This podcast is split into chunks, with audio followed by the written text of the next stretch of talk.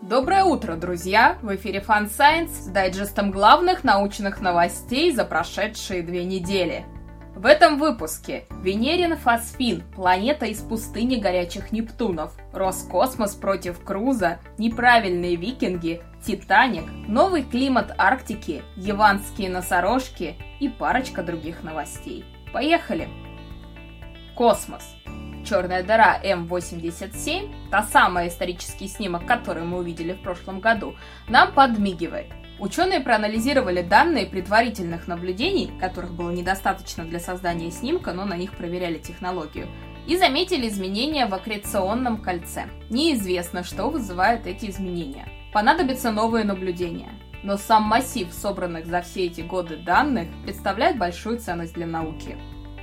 Астрономы обнаружили первый ультрагорячий Нептун. Он находится очень близко к своей солнцеподобной звезде.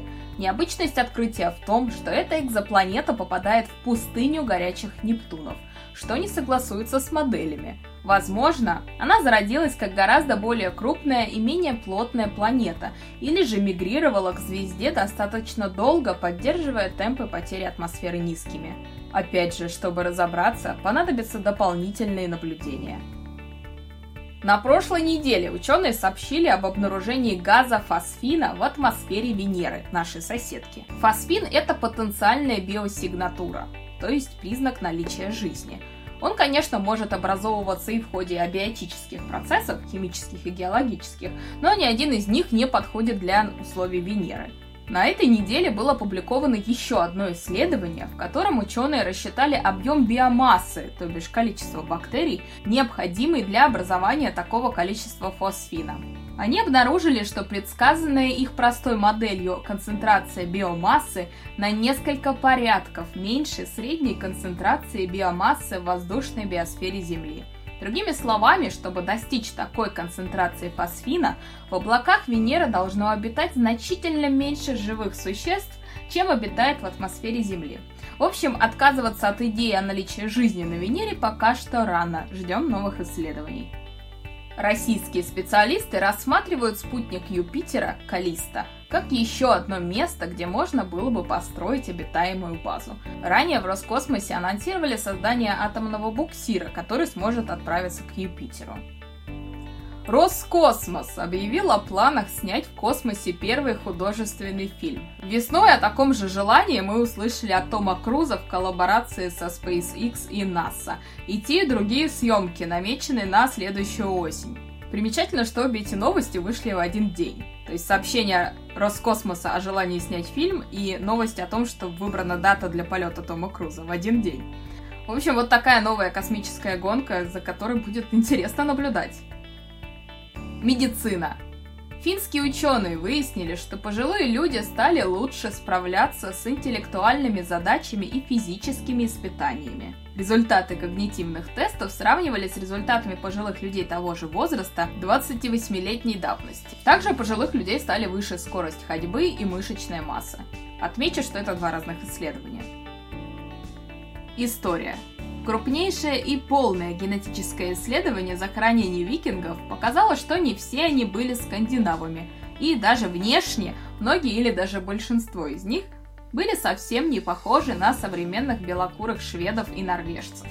В рамках исследования ученые изучили ДНК 442 скелетов викингов из различных захоронений в Европе и Гренландии.